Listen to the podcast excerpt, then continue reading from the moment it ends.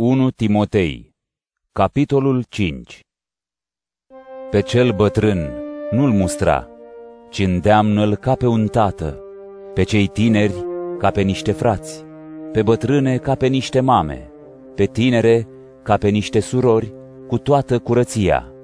Respectă văduvele, pe cele ce sunt cu adevărat văduve. Dacă o văduvă are copii sau nepoți, aceștia să învețe mai întâi să-și dovedească evlavia față de propria lor familie și să-și răsplătească părinții, fiindcă acest lucru este plăcut înaintea lui Dumnezeu. Cea cu adevărat văduvă și rămasă singură și-a pus nădejdea în Dumnezeu și stăruie în cereri și rugăciuni zi și noapte. Însă văduva care trăiește în plăceri, deși trăiește, este moartă.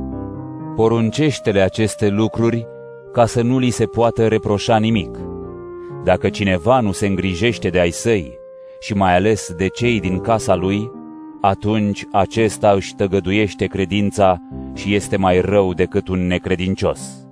Ca să fie înscrisă și ajutată ca văduvă, o femeie trebuie să aibă mai mult de șaizeci de ani, să fi fost femeia unui singur bărbat, să fie cunoscută pentru faptele ei bune, să fi crescut copii, să fi fost ospitalieră, să fi spălat picioarele sfinților, să-i fi ajutat pe cei în necazuri, să se fi dedicat tuturor faptelor bune. Însă văduvele tinere să nu fie numărate printre ele, fiindcă atunci când dorințele trupești le îndepărtează de Hristos, vor să se mărite și se fac vinovate încălcându-și făgăduința dintâi. În același timp, se învață să fie leneșe și să umble din casă în casă, și nu numai că devin leneșe, dar și bârfitoare și iscoditoare, vorbind ceea ce nu trebuie. Prin urmare, vreau ca văduvele tinere să se căsătorească, să aibă copii, să aibă grijă de casă și să nu-i dea potrivnicului niciun prilej de ocară, fiindcă unele s-au și rătăcit deja și-l urmează pe Satana. Dacă vreun credincios sau vreo credincioasă are văduve în familie, să se îngrijească de ele și să nu împovăreze biserica, pentru ca aceasta să se poată îngriji de cele cu adevărat văduve.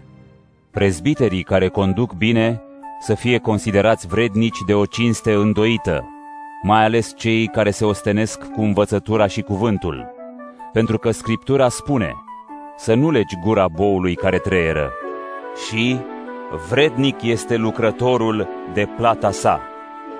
Împotriva unui prezbiter să nu primești nicio învinuire decât dacă vine de la doi sau trei martori. Pe cei care păcătuiesc, mustră-i înaintea tuturor, pentru ca și ceilalți să se teamă. Înaintea lui Dumnezeu, a lui Hristos Iisus și a îngerilor aleși, te îndemn stăruitor să păzești aceste lucruri fără prejudecăți și fără părtinire. Nu te grăbi să-ți pui mâinile peste cineva, ca nu cumva să te faci părtaș la păcatele altora. Păstrează-te curat. De acum înainte să nu bei doar apă, ci și puțin vin, din cauza stomacului tău și a deselor tale slăbiciuni.